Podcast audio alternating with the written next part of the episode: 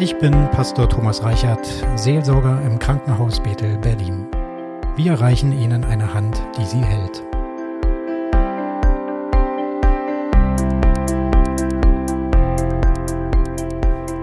Pastor Thomas Reichert, schön, dass Sie sich die Zeit genommen haben. Sie sind jetzt seit sechs Jahren Krankenhausseelsorger im Krankenhaus Bethel Berlin. Was bedeutet Seelsorge in der Klinik für Sie ganz persönlich? Ja, Seelsorge ist für mich ähm, eine Begegnung, für die Menschen da sein, zu den Menschen hingehen, ihnen begegnen in dieser Krise, die Krankheit auch ganz oft bedeuten kann und ihnen da zur Seite zu stehen. Das ist für mich ganz allgemein Seelsorge. Sie zu begleiten sozusagen. Wie kommen denn die Patienten ähm, mit Ihnen in Kontakt? Sie können ja nicht gleichzeitig überall sein. Das stimmt. Ja, ich äh, bin einmal ähm, einer, der zu den Patienten hingeht. Also ich gehe öfters über die Station, gehe in die Zimmer hinein, stelle mich vor, frage, ob ich was tun kann für die eine oder den anderen. Ähm, das ist die eine Methode. Dann ähm, bekomme ich aber auch äh, sogenannte Konsilscheine von den Stationen, also von dem Pflegepersonal, die ähm, mich sozusagen rufen über Mail oder aber auch mich anrufen per Telefon oder per Handy oder mir eine, ja, ähm, irgendwie eine Nachricht zukommen lassen. Oder auch Ärzte, die mich anrufen. Also es gibt da verschiedene Kanäle eigentlich, genau. Gibt es denn prägende Erlebnisse, die jetzt Ihnen besonders in Erinnerung bleiben aus den letzten Jahren, die Sie vielleicht auch irgendwo mit dem, mit dieser Tätigkeit vertraut gemacht haben, auf eine Art, die Sie nicht erwartet haben? Ja, da fällt mir eine Begebenheit ein, die ganz am Anfang meiner Tätigkeit hier im Krankenhaus stand. Also einer meiner ersten Begegnungen mit Patienten war ein äh, junger Mann, der von seinen Eltern in die Notaufnahme gebracht wurde, äh, weil er ganz offensichtlich einen psychotischen Schub hatte, in die Psychose gerutscht war und dieser junge Mann hat sich für ähm, Gott gehalten und aber auch für den Teufel gleichzeitig. Und als er das so sagte in der Notaufnahme, da hm, dachten die, na, das ist vielleicht mal ein Fall für den Seelsorger und haben mich dazugeholt. Dann habe ich lange mit diesem jungen Mann gesprochen. Er wollte von mir sozusagen eine Verbindung haben zum Papst, weil er mit ihm reden wollte. Ich weiß nicht mehr so ganz genau eigentlich worüber, aber das war ein sehr, sehr drängende Bitte, von der er sich hat nicht abbringen lassen. Und ich habe mich lange mit ihm beschäftigt, bin mit ihm in mein Büro gegangen. Ich habe ähm, so getan, als ob ich äh, anrufe in Rom, um mit dem Papst zu sprechen, damit ich ihn beruhigen konnte. Also er wurde auch etwas aggressiver so im Laufe der Zeit und wir wussten alle hier im Krankenhaus, die Leute, die da ähm, involviert waren, in dem Moment nicht so richtig, wie jetzt mit ihm umgehen und wie weiter. Ich habe aber einen ganz guten Zugang gefunden zu dem jungen Menschen und äh, in der Zwischenzeit hatte man die Polizei geholt, äh, gerufen und wollte den jungen Mann dann also auch ins Theodor-Wenzel-Werk bringen mit der Feuerwehr, um ihn eben einzuweisen, weil es offensichtlich war, dass die Psychose ähm, ja da ist und mit ihm auch keine guten Dinge macht zu dem Zeitpunkt. Man wusste nicht so ganz genau, was jetzt da eigentlich daraus noch wird, weil er sehr aufgebracht war dann zwischendurch und immer aufgebrachter auch wurde. Und ähm, ja, dann kam die Polizei, ähm, hat dann auch mit diesem jungen Mann gesprochen und wollte ihn mitnehmen. Er wollte nicht. Wir haben lange auf ihn eingeredet. Ähm, ich habe versucht, ihm gut zuzureden und nach einer ganzen Zeit hat er dann zugesagt, ähm, allerdings nur in Begleitung von mir, sich ins TWW bringen zu lassen. Das haben wir dann gemacht. Äh, die Feuerwehr hat ihn mitgenommen. Ich bin mit der Polizei hinterhergefahren. Und ach nein, ich war im, im, im Unfallwagen, im RTW mit dabei und habe ihm die Hand gehalten, genau, sonst wäre er gar nicht eingestiegen. Und so haben wir ihn dann äh, letztendlich ins TWW gebracht und ja, er ist dann da in guten Händen gewesen. Was aus ihm wurde, weiß ich leider nicht. Er hat dann nach einigen Monaten war es, äh, nochmal angerufen. Da war ich aber leider nicht da. Er hat seine Nummer nicht hinterlassen, sonst hätte ich mich gerne bei ihm zurückgemeldet. Das ging mir lange nach und da erinnere ich mich immer mal wieder dran, an diese Geschichte. Das ist natürlich eine Sondersituation. Ähm, damit sind Sie im Alltag nicht konfrontiert. Ähm, was äh, sind denn so die üblichen Situationen? Was sind so die ähm, Bedrängnisse, Ängste? Ähm, warum sind Sie am Patienten? Also ganz oft ähm, kommen Gespräche mit älteren Menschen vor. Wir sind ja ein Krankenhaus mit geriatrischen Stationen. Viele ältere Menschen sind hier, die in ihrem Alltag ähm, stürzen in der Wohnung oder auch äh, auf der Straße hierher kommen und ähm, ja, eigentlich mehr oder weniger von einem Moment auf den anderen ihre ähm, Selbstständigkeit verlieren. Und in dieser Situation natürlich ganz, sich ganz verloren fühlen und äh, nicht weiter wissen und dann habe ich äh, Gespräche mit ihnen und kann den einen oder die andere da auch ein bisschen auffangen. Ja, also das ist so das normale, sage ich mal, Geschäft, äh, das ganz oft vorkommt. Aber auch infauste Prognosen, die da sind, also ähm, Diagnosen, die ähm, ja einen mit dem mit dem Tode konfrontieren sozusagen, also unheilbare Krankheiten, die äh, sich einstellen und die Diagnose, die dann gestellt wird. Und das ist ja auch eine Situation, mit denen Menschen erstmal fertig werden müssen. Und dann führe ich auch oft äh, in dieser Situation Gespräche mit den Patienten und Patientinnen. Wenn ähm, Patienten nach einer Seelsorge verlangen, sind das dann Personen, die auch ähm, gläubig sind, die kirchlich ähm, geprägt sind oder kann das auch ganz unterschiedlich sein? Das kann ganz unterschiedlich sein. Das ist nicht immer so. Sehr oft natürlich. Ja, der eine mehr, der andere weniger. Äh, irgendeinen kirchlichen Hintergrund. Auch von der Erziehung her vielleicht immer zur Kirche gegangen. Das kommt schon öfters vor, aber überhaupt nicht äh, nur. Also es sind auch Menschen, die gar keinen Bezug haben zum Glauben, äh, die mit mir sprechen wollen und oder Menschen, die eine andere Religion angehören oder so eine sagen wir mal, keine wirklich ganz konkrete religiöse Bindung haben, sondern einfach ja spirituell interessiert sind oder so. Aber noch nicht mal das ist äh, immer gegeben, sondern ja, Menschen, die in Krisen sind, die sich Fragen stellen, wie geht's weiter, was, was ist das Leben, was mache ich jetzt? so, ja, ganz allgemeine Fragen, genau. Ja, nachvollziehbar. Mhm. Machen wir mal einen Schritt zurück. Ähm, Sie sind ja ähm, studierter Theologe. Wie ist es denn dazu gekommen, dass Sie überhaupt sich für die Theologie interessiert haben, beziehungsweise dann auch das Studium angestrebt haben und dann Pastor wurden? Ja, das ist eigentlich eine ziemlich lange Geschichte. Also ich habe mich lange mit der Frage äh, beschäftigt, ähm, Theologie zu studieren und Pastor zu werden. Ich habe aber erst mal etwas ganz anderes studiert, nämlich Kunst. Ich habe bildende Kunst studiert, äh, Malerei und wollte ja zwischendurch eigentlich auch Lehrer werden, dann Kunstlehrer, aber habe das dann auch wieder verworfen. Also es war, ein, ich, ich bin sehr lange unentschieden gewesen und habe dann eigentlich erst ziemlich spät äh, angefangen, ganz konkret nochmal darüber nachzudenken, jetzt doch Theologie zu studieren und habe das dann aber gemacht, äh, angefangen und ja irgendwann dann in meinem Theologiestudium selber noch ähm, Psychologie dazugenommen und habe im Endeffekt dann äh, Theologie und Psychologie studiert. Genau. Ja, das klingt aber nicht direkt danach, dass man dann Pastor damit werden. Ja, das muss. war auch nicht unbedingt mein erster Gedanke oder mein Ziel dabei, sondern mich hat einfach erstmal nur die Theologie interessiert. Ich bin an einem freikirchlichen Elternhaus groß geworden und in einer freikirchlichen Tradition, wo die Theologie nicht unbedingt, also die wissenschaftliche Theologie nicht unbedingt ganz hoch im Kurs steht. Äh, und mich hat das aber immer sehr interessiert. Ich wollte irgendwie mehr wissen und weiter wissen als das, was jetzt so im freikirchlichen Christentum manchmal als äh, Hintergrund da ist. Ja, da möchte so. ich kurz einhaken, ja. weil ähm, freikirchlich, das klingt nach ohne Kirche, klingt nach Sekte, keine Ahnung, also können vielleicht manche Leute hm. nichts mit anfangen.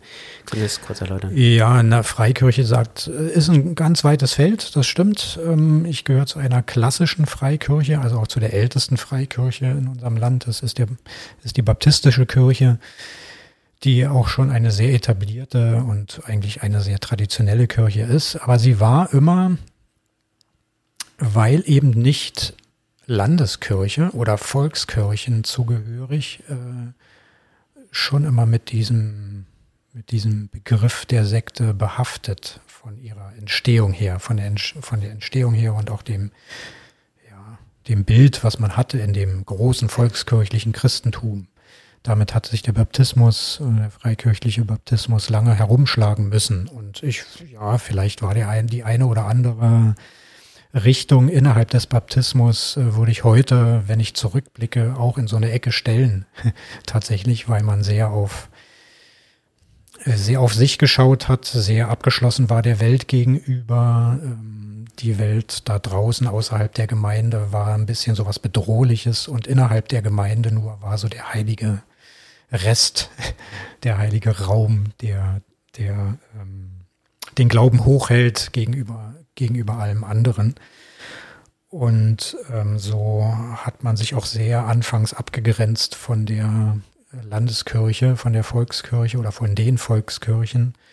Das ist aber mittlerweile, also jetzt sicherlich schon seit ähm, 50, 60 Jahren sehr anders geworden und gerade so in den letzten 30 Jahren hat sich da sehr, sehr viel verändert.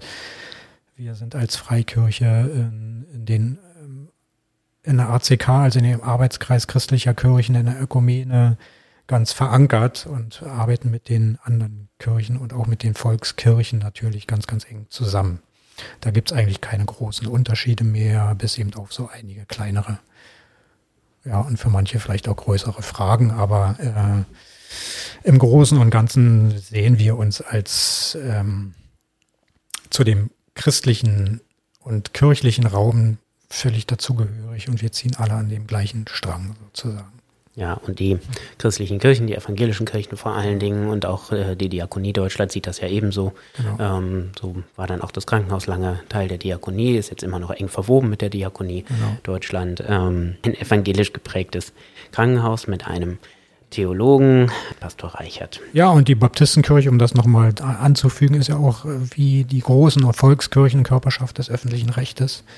Also mit, mittlerweile schon längst, schon lange, lange Zeit, eigentlich schon fast seit der Entstehung. Also es hat nicht so lange gedauert, als dass wir eben auch eine anerkannte christliche Religion waren. Ähm, dann äh, sind Sie Pastor geworden. Mhm. Ähm, doch, Stadtmaler, Pastor. Mhm. Ähm, malen Sie noch? Leider sehr selten. Aquarell ähm, und Temperafarben, wenig Öl eigentlich. Also eher so auf Wasserbasis. Ähm, genau. Dann äh, haben Sie eine Gemeinde übernommen, wahrscheinlich. Wo ist das? Meine Gemeinde, wo ich Pastor bin oder für die ich Pastor bin, ist in Blankenfelde das ist ja nicht weit weg vom, äh, von Lichterfelde. Und ähm, daher wurden Sie ähm, wahrscheinlich durch die räumliche Nähe dann hier zum Klinikseelsorger oder wie ist das entstanden? Nee, das ist anders entstanden. Ich, äh, das war eine Kollegin in diesem Krankenhaus, äh, Seelsorgerin vor mir, und die hatte mich irgendwann mal angefragt, ob ich mir vorstellen könnte, in so einem, in einem Seelsorgeteam mitzumachen hier war mal angedacht, dass ähm, nicht nur ein Seelsorger, eine Seelsorgerin für das Krankenhaus zuständig ist, sondern äh, in einem Dreierteam noch mit einem Diakon, der hier mal äh, auch Pfleger war in diesem Krankenhaus und der das mit dieser Kollegin angedacht hatte. Und die haben mich dazu genommen. Und dann hatte ich angefangen, hier auch Vertretung zu machen für diese Kollegin. Die Kollegin selber hat aufgehört, hier Seelsorgerin zu sein. Und dann bin ich sozusagen als einziger übrig geblieben und hier dann am Krankenhaus der Seelsorger geworden. Ähm, dazu brauchten Sie eine spezielle Ausbildung? Ich habe äh, ja Psychologie studiert. Das äh, hat man dann so im Großen und Ganzen auch mit anerkannt und die dazugehörige ähm, KSA-Ausbildung, also klinische Seelsorgeausbildung, die ähm, sollte man dann schon auch haben und machen. Und diesen nimmt, bekommt auch jeder Seelsorger dann äh, mit. Ja, genau. ähm, wo, für diejenigen, die sich dafür interessieren, wo kann man das machen? Das kann man an, in der EGBO machen, also in der evangelischen Kirche gibt es in der evangelischen Akademie und ähm, so Stellen, wo man diesen, diesen Kurs dann belegen kann und die Ausbildung machen kann und auch in unserer Baptistenkirche gibt es einen Seelsorgekurs, der KSA gleichwertig ist. Auch dort kann man diese Ausbildung machen. Jetzt ähm, haben Sie schon gesagt, ja, es hätte ein Team werden können. Ähm, für ein Haus dieser Größe wäre das natürlich schon ein religiöser Luxus gewesen, was natürlich inhaltlich völlig nachvollziehbar ist und auch ähm, gut. Das ist nur etwas, was ja unsere christlichen Kliniken ja im Wesentlichen ausmacht, dass wir nicht nur ähm, Mitarbeitende haben und äh, eine Klinik Politik, die ähm, den Menschen nicht nur als ähm, Image, nicht nur als Claim in den Mittelpunkt stellt, sondern tatsächlich auch aus dem christlichen Wertebild heraus dem Patienten begegnet und ähm, sondern dass man dann eben auch Ansprechpartner der entsprechenden Konfession vor Ort hat.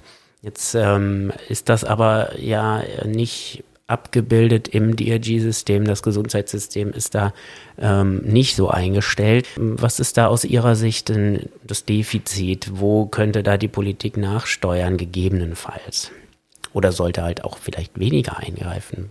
Vielleicht lieber gar keine Krankenhausseelsorge? Ja, also für mich ist die Krankenhausseelsorge eigentlich ein ganz wichtiger Bestandteil in allen Kliniken. Es gibt ja auch in, in meiner Ansicht nach in so ziemlich allen staatlichen Kliniken auch äh, Seelsorger, weil einfach die großen Kirchen es sich zur Aufgabe gemacht haben, gerade auch in Krankenhäusern ihre Seelsorger und Seelsorgerinnen zu entsenden. Das ist dann ja äh, etwas, was auch von Seiten der Kirche aus als Dienstleistung für die Krankenhäuser angeboten wird.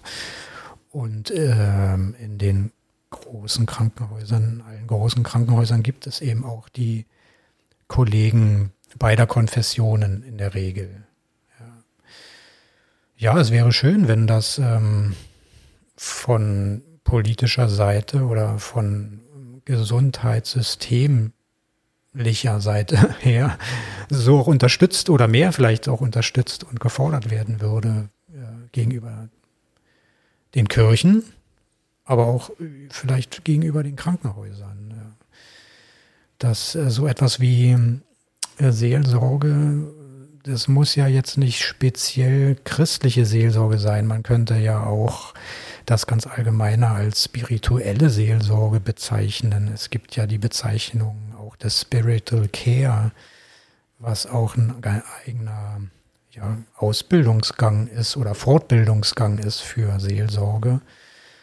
Und als Angebot in den Krankenhäusern, in den Kliniken etabliert, etabliert wird. Ja, das ist natürlich auch das Thema. Ähm, die Frage ist, wofür braucht man heute noch Religion? Also gerade auch in diesem ähm, Spannungsfeld zum Spannungsfeld ist Frage, ist es ein Spannungsfeld im Verhältnis zur Schulmedizin? Also da gibt es diejenigen, die sagen, ich äh, ähm, bitte jetzt um die Fürsprache meiner Schutzpatronin für Augenleiden oder Rückenschmerzen und äh, da sagt der Schulmediziner, mhm. äh, also jetzt hole ich hier den Seelsorger, ich bin raus. Auf der anderen Seite gibt es die Personen, die mit Religion gar nichts mehr anfangen können. Hm, wie erleben Sie das im Alltag, vielleicht auch als Pastor, aber eben auch in der Klinik? Ähm, äh, nimmt die Relevanz von Religion ab? Also die Relevanz von einer ganz speziellen konfessionellen Religion nimmt ab. Ja. Aber nicht von Religion überhaupt. Also die Frage nach dem, was Leben ausmacht, ähm, was vielleicht, ich würde das mal als das Meer des Lebens bezeichnen, ähm, was das sein kann, was das ist, das ist nach wie vor Thema für viele, viele Menschen. Auch vielleicht ähm, die Frage nach dem, was ähm, nach dem Tode kommt, äh, wohin man geht als Mensch, ist eine bleibende Frage, die Menschen interessieren. Ich finde diese Fragen nach wie vor ganz wichtig.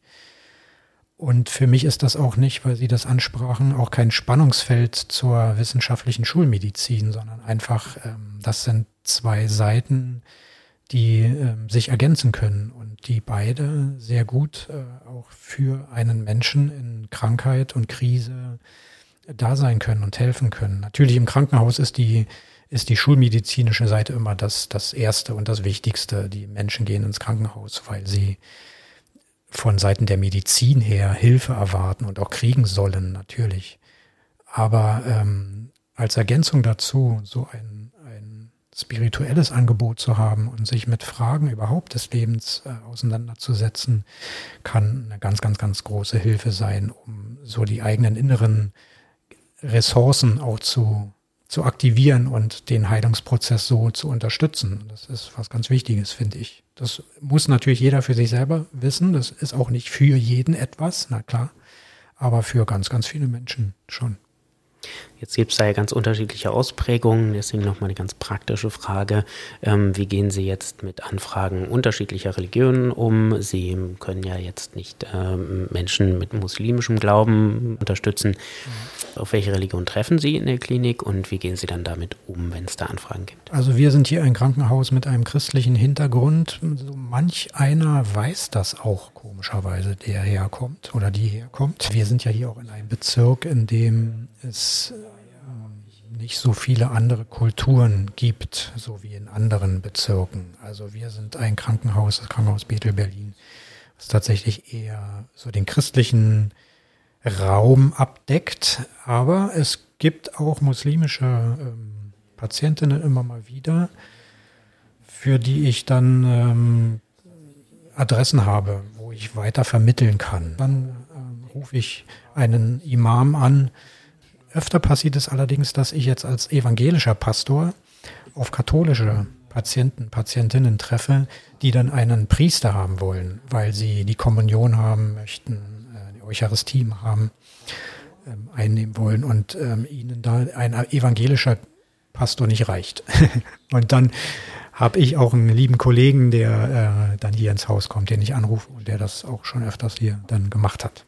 Da gibt es ja dann auch ähm, verschiedene Themen, die ähm, ans Lebensende gehören. Die Krankensalbung, die letzte Ölung, das sind jetzt mhm. Themen, die auch ein genau. evangelischer Pastor aus der katholischen Sicht nicht leisten kann. Genau, habe ich aber auch schon gemacht. Also es gibt auch da Patienten, Patientinnen, die dann in dieser Situation jetzt gar nicht so äh, eng konfessionell ausgerichtet gebunden sind und die dann auch ähm, sagen, na machen, machen Sie das doch oft habe ich dann auch schon Kontakt gehabt zu der Person. Wir haben schon Gespräche geführt und die wollen das dann eben von mir gemacht haben, weil sie mich schon kennen und Vertrauen vielleicht äh, bekommen haben.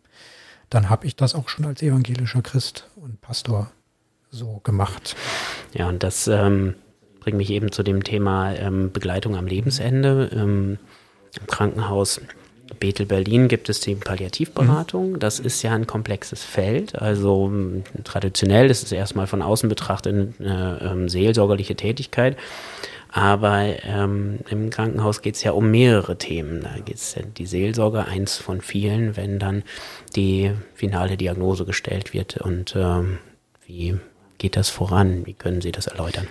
Ja, das ist eigentlich genauso, wie ich gerade angedeutet habe dem Verhältnis von Schulmedizin und Seelsorge, auch palliative Versorgung von Patienten hat ja einen ganz auch wissenschaftlichen Hintergrund oder in der Palli palliativen Pflege wendet man ja ganz professionelle Methoden an, die nicht nur etwas mit Seelsorge oder Spiritualität zu tun haben. Auch da ist es ist ein Bereich, in dem sich das auch sehr ergänzen kann. Am Lebensende sind die Fragen vielleicht noch mal eindringlicher oder existenzieller einfach, die sich dann mit dem mit dem Ende des Lebens beschäftigen und die Fragen danach ähm, beschäftigen einen nochmal ganz anders. Natürlich, da komme ich als Seelsorger dann auch nochmal anders ins Spiel. Aber die pflegerischen Methoden in der Palliativversorgung sind ja das Erste, was auch erstmal dann wichtig ist. Und dann kommt die spirituelle Versorgung dazu. Das ist auch gerade in diesem Bereich ein gutes Beispiel, wie sich das beides ergänzen kann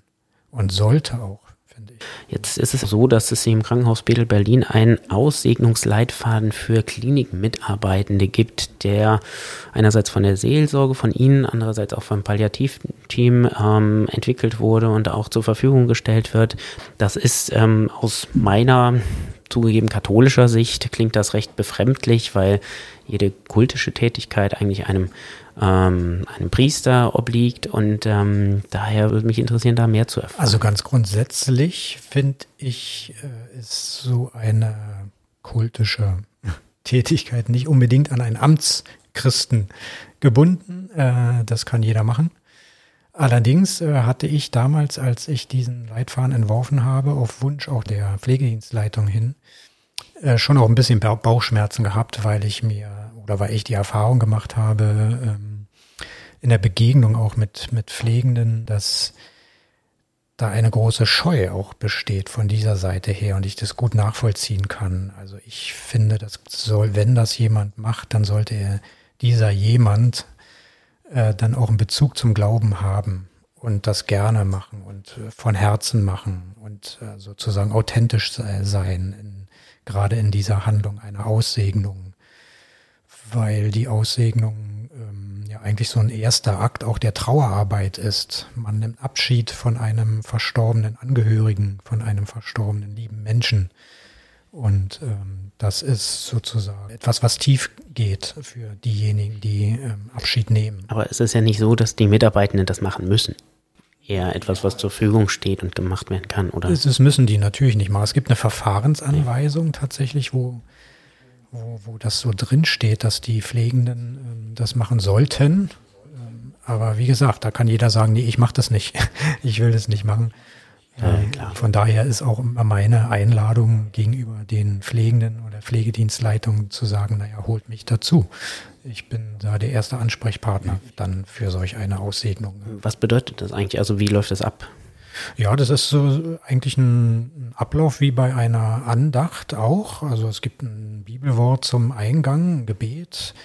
Man kann Lieder dazu nehmen und dann gibt es eine Zeremonie des Abschieds. Es gibt einen, einen Sterbesegen oder überhaupt einen Segen zum Abschied. Äh, das Vaterunser, und das kann man so ein bisschen ausbauen, aber es sind so, so die Haupt, Hauptbestandteile dazu. Das kann ja auch für Angehörige eine schöne Situation genau, sein. Ja, genau, genau, ja, genau. Jetzt ist noch die Frage, ähm, wo wir jetzt auch zum Ende kommen mit unserer kleinen ähm, mit unserem kleinen Interview, äh, das Seelsorgeende im Krankenhaus, endet das an der Kliniktür. Das heißt, wenn der Patient seine Entlassung in der Hand hat, seinen Arztbrief und äh, die Klinik verlässt, dann sagen Sie auch, okay, Tür zu, danke fürs Gespräch. Oder wie läuft das ab? In den allermeisten Fällen ist das so. Ähm, tatsächlich, aber ähm, nach meinem Seelsorgeverständnis eben nicht. Also für mich selber ähm, endet die Seelsorge nicht an der Krankenhauspforte sondern ähm, kann ohne weiteres darüber hinausgehen. Es geht auch immer mal wieder darüber hinaus. Also ich begleite Menschen, die, äh, denen ich hier begegne, auch äh, dann, wenn sie nicht mehr Patienten in unserem Krankenhaus sind.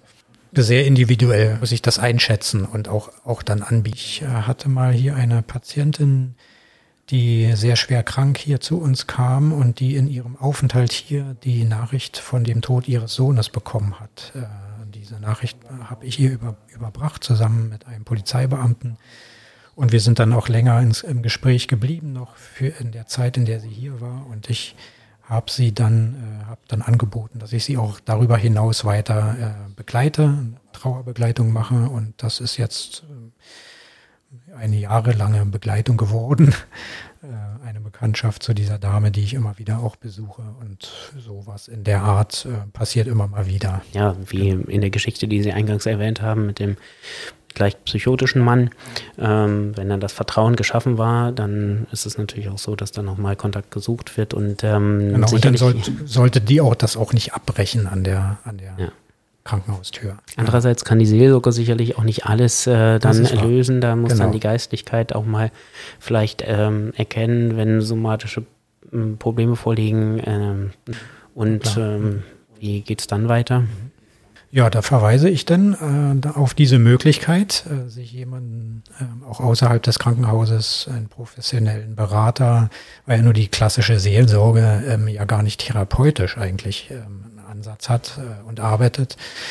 Äh, und wenn, wenn man ähm, merkt, dass da mehr nötig ist, professionelle Hilfe auch in, in therapeutischen Zusammenhang, dann äh, gebe ich den Tipp und äh, kann auch Adressen weitergeben oder verweise ja, wir haben ja hier in unserem Krankenhaus auch sehr zwei sehr fähige Psychologinnen, die in der Geriatrie vor allen Dingen unterwegs sind und äh, auch zu den Patienten gehen.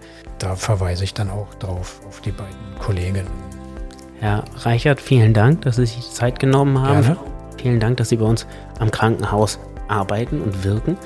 Ich wünsche Ihnen alles Gute für die Arbeit bei uns weiterhin. Danke auch.